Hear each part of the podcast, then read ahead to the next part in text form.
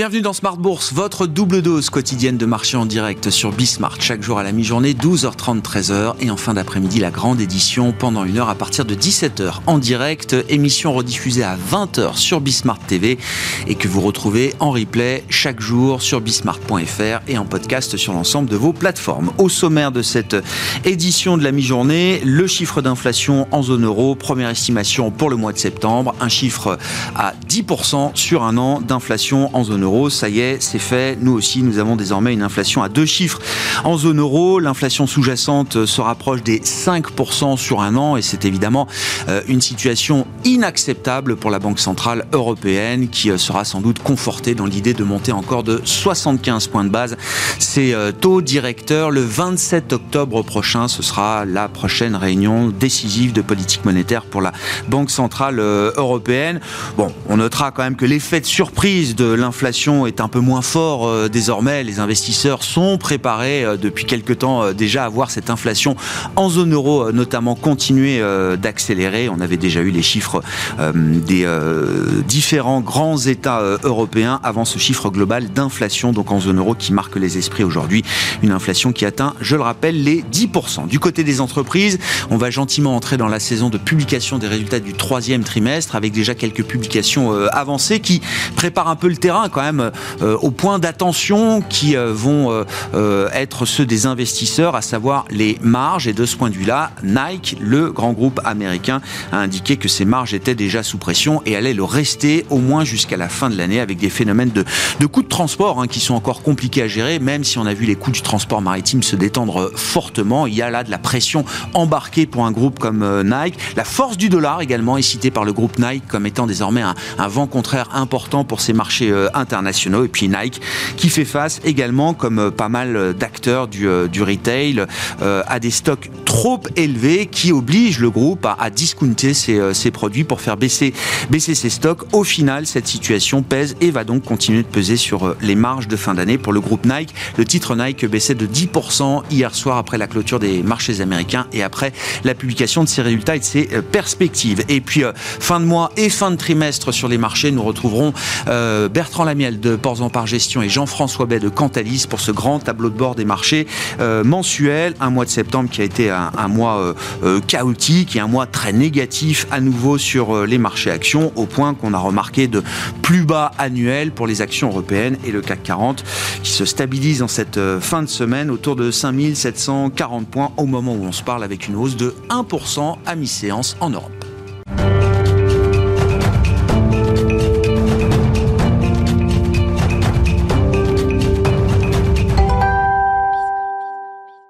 Le tableau de bord des marchés chaque dernier vendredi du mois avec euh, nos invités, notre duo. Bertrand Lamiel est à mes côtés en plateau, le directeur général de Ports en Par Gestion. Bonjour Bertrand. Bonjour. Merci beaucoup d'être là, ravi de vous retrouver. Et Jean-François Beck est avec nous euh, à distance par téléphone depuis euh, Patrimonia. C'est l'occasion de rappeler que se tient en ce moment ce grand rendez-vous dédié au, métier de la gestion d'actifs, à, l'univers de l'investissement et de la gestion d'actifs et, patrimonial en particulier. Jean-François Beck qui est le directeur général de Cantalis. Bonjour et bienvenue euh, Jean-François. Bah, je ne sais pas quelle est l'ambiance à Patrimonia, ça m'intéresse parce que on va parler avec vous de l'hémorragie continue des euh, flux et de la décollecte permanente, notamment sur les actions européennes. Si vous pouvez nous dire un mot de l'ambiance en ce moment, en ce deuxième jour de salon à Lyon, ça m'intéresse. Bah, bonjour, bonjour à tous. Oui, effectivement, euh, c'est 9000 professionnels qui se réunissent pendant trois jours sur Lyon, donc c'est l'occasion de prendre la température. Avant de vous parler des flux, vous parler de l'ambiance. Euh, on est sur une ambiance, je qualifierais de bittersweet, comme on dit en anglais, c'est-à-dire que c'est à la fois doux et amer. Euh, le côté amer, le côté euh, négatif vient des, des, risques sur les marchés financiers qui se matérialisent et plus que les risques, j'allais dire surtout des incertitudes qui sont fortes et la violence des mouvements on nous parle de la Russie, on nous parle de l'Angleterre, on nous parle des banques centrales, on nous parle de la récession. Donc ça, c'est le côté euh, inquiétude. Hmm. le côté, j'allais dire, plus positif de la profession, c'est qu'on a des épargnants qui se tournent de plus en plus vers leurs conseils financiers pour avoir des conseils conseils sur des, sujets majeurs. Alors vous avez cité l'inflation, hein, on est à 10% aujourd'hui en, en, Europe en septembre, en zone euro. Donc c'est forcément euh, un livret A à 2% ou un fonds en euros à 1% et une inflation à 10, ben, ça veut dire que je commence l'année 2023 à moins 9% de, de, rendement, donc c'est pas terrible. Donc qu'est-ce que je fais? Euh, La retraite, qu'est-ce que je fais? Les impôts. Donc on a tout ce flot de questions, d'inquiétudes qui, euh, je dirais, déversent sur la profession. Pour information, la profession augmente de 15% par an ses bataillons. Donc on a 15% de cabinets en plus et 15% de, ah, de conseillers financiers. Donc les, euh, Dernière bonne nouvelle, c'est le fonds en euros. Tenez-vous bien, les fonds en euros sont à nouveau réouverts. Les assureurs acceptent ah. de nouveaux capitaux. Pourquoi? Parce que d'une part, ils ont envie absolument de limiter les sorties dans la période actuelle. Il ne faudrait pas générer des moins-values. Et donc les assureurs bloquent un petit peu, un bloc, essayent de limiter la casse et les sorties euh, pendant que les marchés obligataires sont, sont, très compliqués. Et idéalement, il faudrait faire rentrer de nouveaux capitaux. Et donc ça, les CGP l'ont bien compris. Pour information, j'ai fait un sondage dans les allées. 30% des, des, collectes depuis le début de l'année sont orientées vers le fonds en euros, donc ça, on retrouve du vent dans les voiles sur ce, ce, célèbre produit. 30% à peu près un tiers sur des SCPI et l'immobilier. 30% sur des produits structurés, des fonds à échéance, mmh. puisqu'on essaye de capter un peu hein, des, des, des, niveaux de rendement euh, à travers des produits structurés ou des fonds obligataires à échéance. Et il reste 10%, vous allez me dire, bah, 10%, certains fous furieux continuent encore à investir un peu dans des fonds actions, des fonds flexibles, donc euh, se tourner vers les marchés. Et on voit que ça reste très satellite, euh, forcément. Et donc c'est c'est la bonne transition pour parler ah des flux. Oui, oui. oui parce que bon, ça, ça, demande forcément du courage de regarder les marchés actions, les marchés euh, les plus risqués euh, aujourd'hui. On en reparlera dans quelques mois. La situation sera peut-être pas éternelle de, ce point de vue-là. En tout cas, la big picture que vous nous racontez depuis le début de l'année, Jean-François, et le mois de septembre ne fait pas exception à la règle. C'est l'histoire d'une décollecte générale sur l'ensemble des classes d'actifs. Oui, c'est ça. le, scénario se met en place et continue à, être négatif pour l'industrie de l'asset management. C'est plus de 300 milliards de décollectes sur 2022, donc on est sur un, rythme de 35 milliards de décollectes par mois. Euh, septembre ne fait pas euh, exception puisqu'on est sur 36 milliards de décollectes sur le mois de septembre. Toutes les classes d'actifs décollectent. Alors vous vous souvenez qu'en début d'année c'était relativement résilient sur des fonds actions ou des fonds diversifiés et c'était plutôt concentré sur des fonds obligataires. On a cette fois-ci au mois de septembre une décollecte sur des fonds obligataires mais aussi sur des fonds actions. Pour la partie fonds actions, le gros de la décollecte en fait se positionne sur l'Europe malheureusement. Donc si on fait un focus c'est l'Europe qui décollecte principalement. Donc on est autour de moins 50 milliards depuis le début de l'année sur des fonds Action Europe et encore moins 6 milliards uniquement sur le, mois de septembre. Et euh, sur des fonds euh, globalement, euh, sur des fonds actifs versus ETF, hein, il y a toujours le match c'est les fonds actifs qui concentrent l'ensemble de la décollecte. Donc les investisseurs sortent des fonds actifs et sont relativement zen vis-à-vis des ETF qui continuent à, bien résister. Et quand on fait le distinguo entre ESG et non ESG, hein, c'est aussi un thème qu'on évoque souvent ensemble, c'est plutôt très résilient sur des thématiques ESG, donc tout ce qui est économie circulaire, énergie renouvelable, etc et c'est plutôt une gros, le gros de la décollecte se positionne sur des fonds non ESG. Hmm. Et sur la partie obligataire, c'est vraiment le bain de sang depuis le début de l'année, on continue à avoir sur le mois de septembre une décollecte forte de, de 15 milliards. Et ça se positionne sur l'Europe et sur le monde. Le seul marché qui apparaît comme un peu havre de paix sur les marchés obligataires, c'est le marché américain. C'est, j'allais dire, la partie un peu devise qui est recherchée. On ah. va sur le marché refuge. On continue à aller sur le marché refuge, qui est le marché américain. Et euh, donc, les, les investisseurs euh, restent relativement euh, euh, noirs sur des fonds obligataires encore. On est en phase de hausse des taux. donc, c'est plutôt une classe d'actifs à éviter sauf pour essayer de, de, protéger, essayer de trouver un peu de diversification dans euh, euh, cet environnement. Donc en gros, les gagnants de, de septembre, c'est pour des sociétés de gestion qui font des ETF et qui font de la gestion indicielle, qui ont plutôt une approche ESG dans leur euh, process, qui sont plutôt sur les États-Unis, qui apparaît comme la zone de, de protection encore aujourd'hui, euh, notamment sur les parties obligataires et devises, et sur les actifs tangibles, on a parlé d'immobilier ou d'infrastructure. Les grands perdants, puisque tout le monde est un peu perdant, hein, puisque tout, tout des collègues, j'allais dire, mais les plus grands perdants, le plus pire, c'est les fonds actifs, les fonds croissance tech, les actions européennes et euh, la partie action euh, aujourd'hui qui vient euh, rattraper la partie taux. Donc si vous êtes une société de gestion avec des fonds actifs en actions européennes de croissance, c'est forcément un environnement compliqué. Et j'allais dire, pour reprendre le, début de, de, la discussion, euh, il y, a, y, a, Rothschild qui disait euh, j'achète toujours quand il y a du, du, sang dans les rues. Ouais. Euh, je me souviens plus de l'expression précise. du sang sur les murs. Ou du sang sur les murs, voilà. Donc je pense qu'effectivement, il faut essayer de se projeter sur une approche contrariante, dans, mais c'est forcément compliqué. Ouais, déjà la première étape, c'est de pas être trop short d'actions européennes. Euh, peut-être, peut-être que le moment est compliqué pour euh, trouver le courage de réinvestir, mais déjà arrêter d'être trop short d'actions euh, européennes, c'est peut-être déjà un, un premier, un premier message. Et on voit effectivement que les actions européennes, on a marqué des plus bas cette semaine, hein, en cette fin de mois de septembre, mais au final, on va terminer le, le mois, bon, sur les plus bas de l'année, sans plus. Ça plutôt mieux tenu, j'allais dire, que ce qu'on a vu comme euh, crack euh, obligataire ou comme mouvement sur les deux. Ils, en termes de volatilité, en tout cas, c'est la classe d'actifs la moins volatile euh, aujourd'hui. Hein. Oui, je pense qu'effectivement, c'est difficile d'être contrariant, de se projeter. Je pense que sur les risques financiers, les, investisseurs et les professionnels connaissent un peu des environnements de ce type. Donc, si on leur dit hausse des taux ou récession ou ah, inflation, ils savent quel levier a, a bouger qui fait un petit peu peur. Et d'ailleurs, le contre-choc inflationniste a peut-être déjà un peu commencé, puisqu'on parle de break-even d'inflation en baisse ou de, euh, de baisse du prix du pétrole ou de matières mm. premières. Donc, euh, ça peut être source d'optimisme.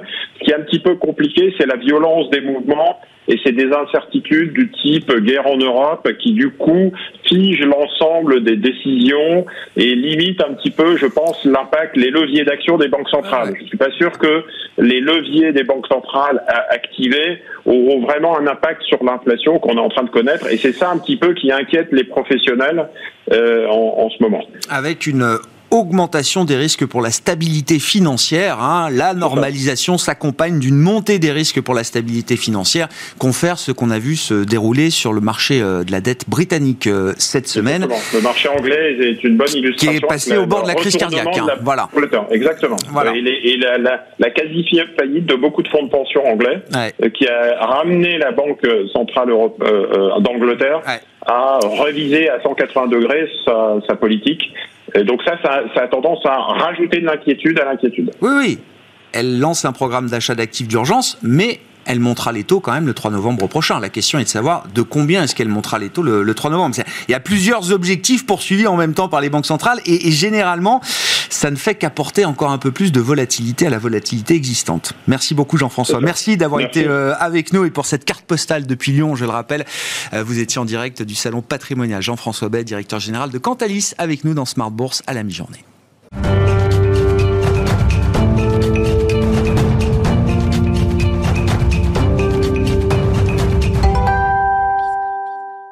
Et focalisons-nous à présent sur euh, le marché action, la cote action qui est euh, screenée euh, régulièrement chaque jour par les équipes de Porzan par Gestion et son directeur général Bertrand Lamiel qui est à nos côtés en plateau. Bonjour et bienvenue Bertrand. Re-bonjour.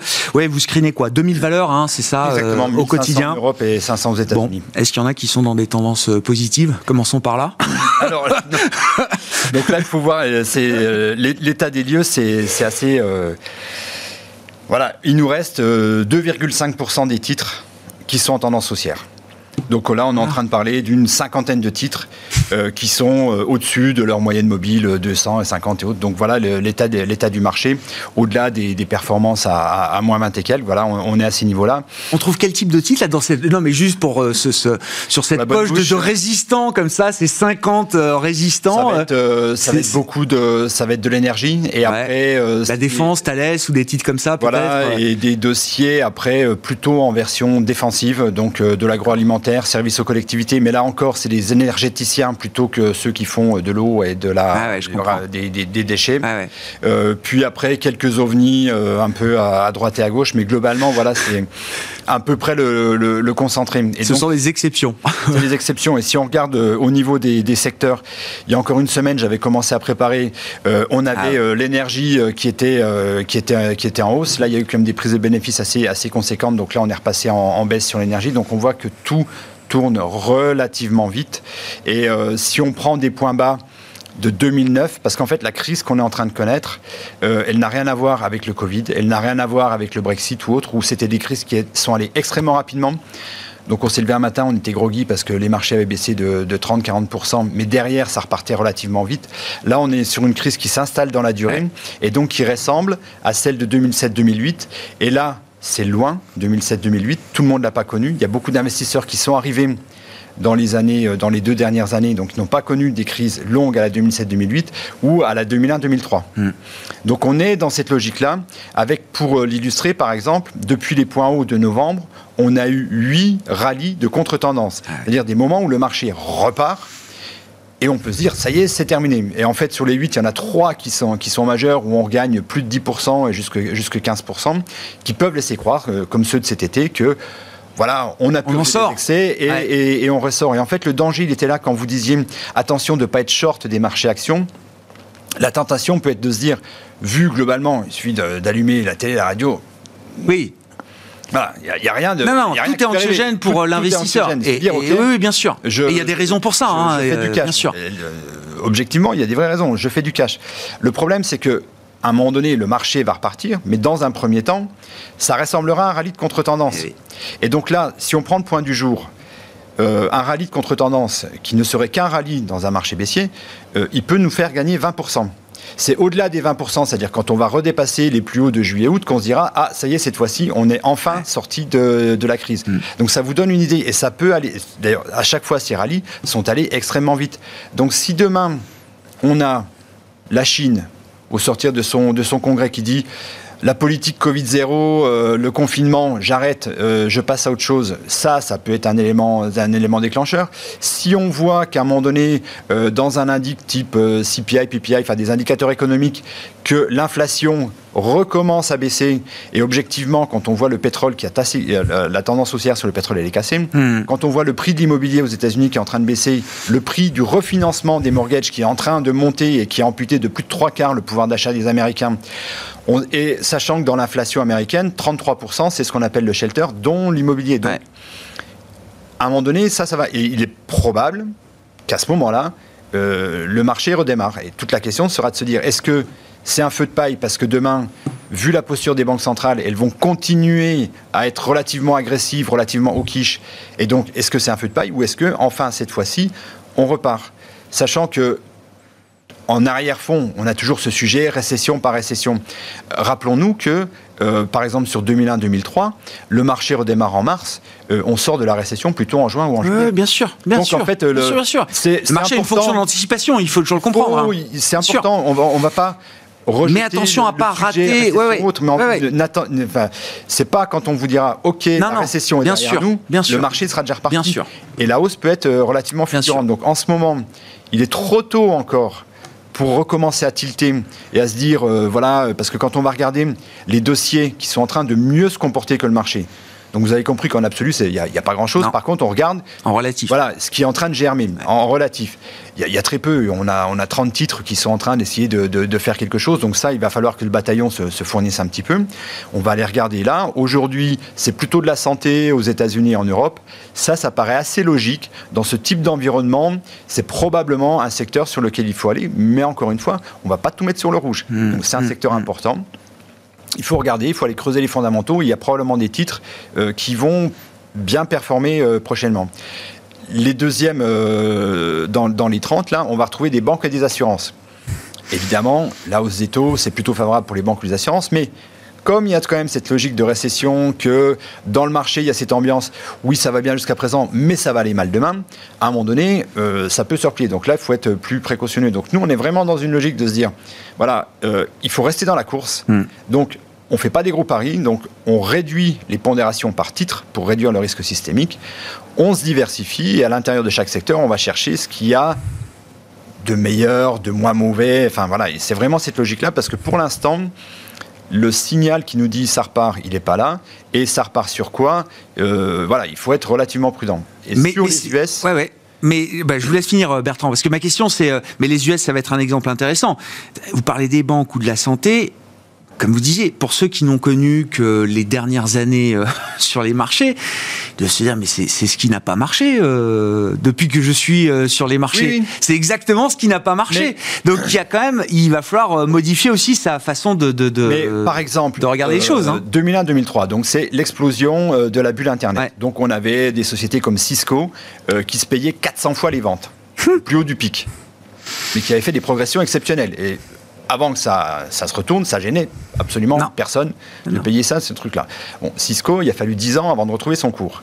Ce qui est reparti sur 2001-2003, c'est les autoroutes. Donc on est très loin de la tech. C'était l'époque où on privatisait les APRR et, ça, ça marchait bien. Derrière, qui ont été rachetés par les Vinci, par les, concessions. C'était les concessions qui marchaient.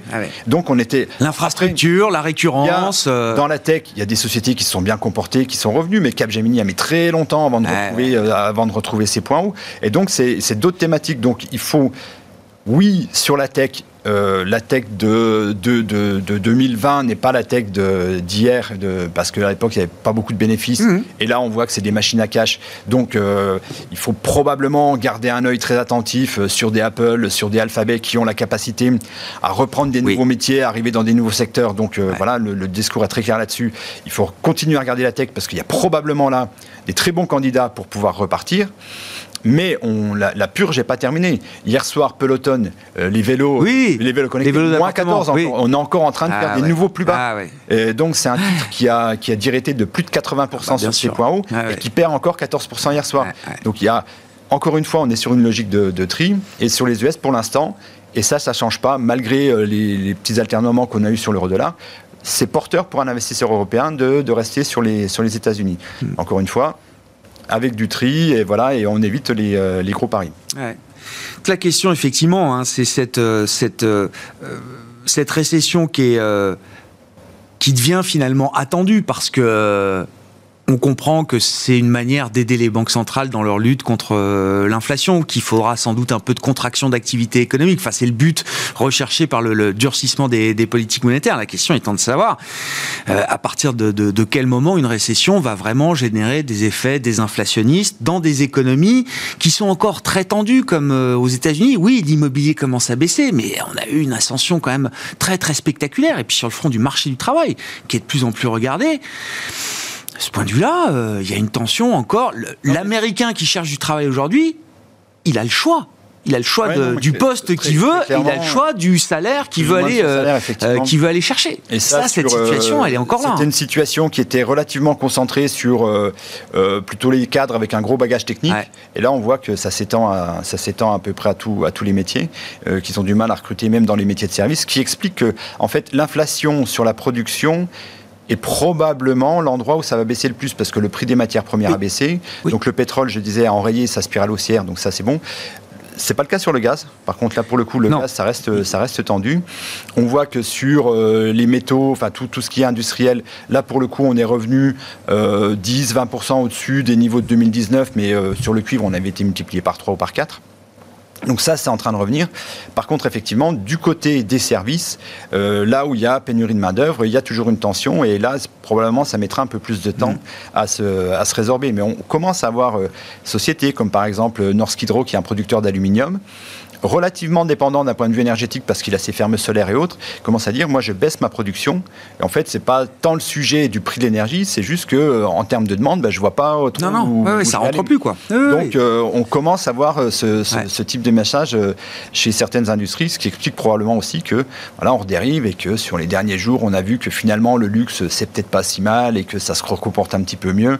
On voit que dans les staples ça, ça revient un petit peu. Donc voilà, un marché Cet qui été, dans le, le dernier rallye majeur de l'été, donc euh, juillet jusqu'à mi-août, là.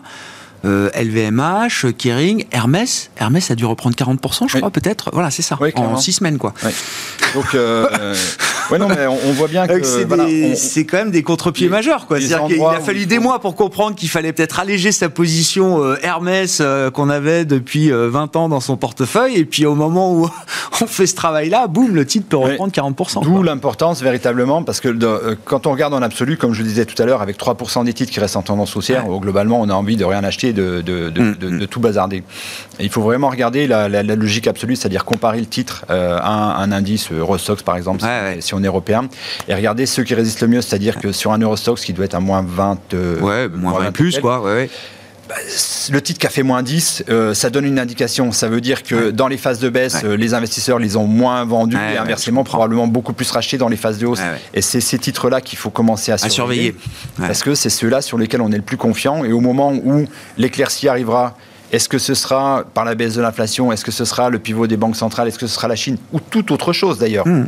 euh, c'est ces titres-là sur lesquels il faudra probablement, là pour le coup, tilter la location, parce que c'est eux qui partiront en premier. Est-ce qu'il y a une euh, différence euh, à faire entre large cap et small et mid cap dans cette, cette grille d'analyse ou est-ce que tout le monde est logé à la même enseigne d'une certaine manière aujourd'hui À peu près, on... alors on pourrait dans cette phase-là voir véritablement les, les, small caps qui sont véritablement attaqués parce que arrivent des sujets de liquidité.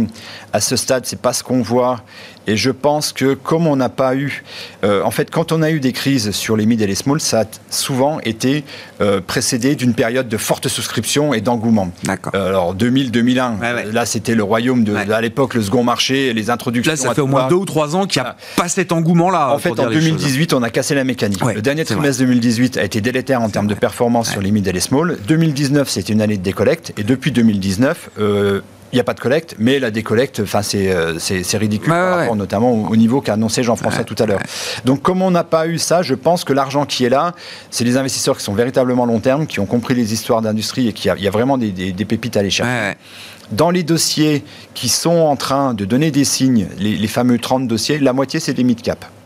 D'accord. Ah oui, donc euh, restons prudents. Encore une fois, on est, je suis en train de parler de 30 dossiers sur 2000, donc il n'y a pas le message. Mais euh, c'est quand même intéressant, voilà, d'aller voir. Notamment, on voit des banques périphériques, euh, donc voilà, qui sont des petites banques entre guillemets. qui sont en train de bien s'en sortir, pareil dans la, pareil dans la santé. Donc il faut à ce stade, non, il n'y a rien de voilà, elles n'ont pas plus souffert alors qu'on aurait pu le penser, mais je pense que c'est dû au fait qu'il y a eu une telle absence de collecte que les fonds qui sont là sont des fonds euh, structurellement long terme. Ce sont des mains fortes, oui. Ceux qui sont restés sur ces marchés-là euh, sont, sont des investisseurs euh, cornerstone, enfin des, investisseurs effectivement qui ont une vision longue sur ces, sur ces entreprises. Merci beaucoup Bertrand d'être venu nous, nous, présenter ce bilan du, du mois de septembre. Bon, qui est fidèle à la tradition, c'est toujours un mois compliqué. Je crois que c'est historiquement c'est le mois négatif de l'année en termes de performance boursière cette année 2022 n'aura pas euh, échappé à la règle.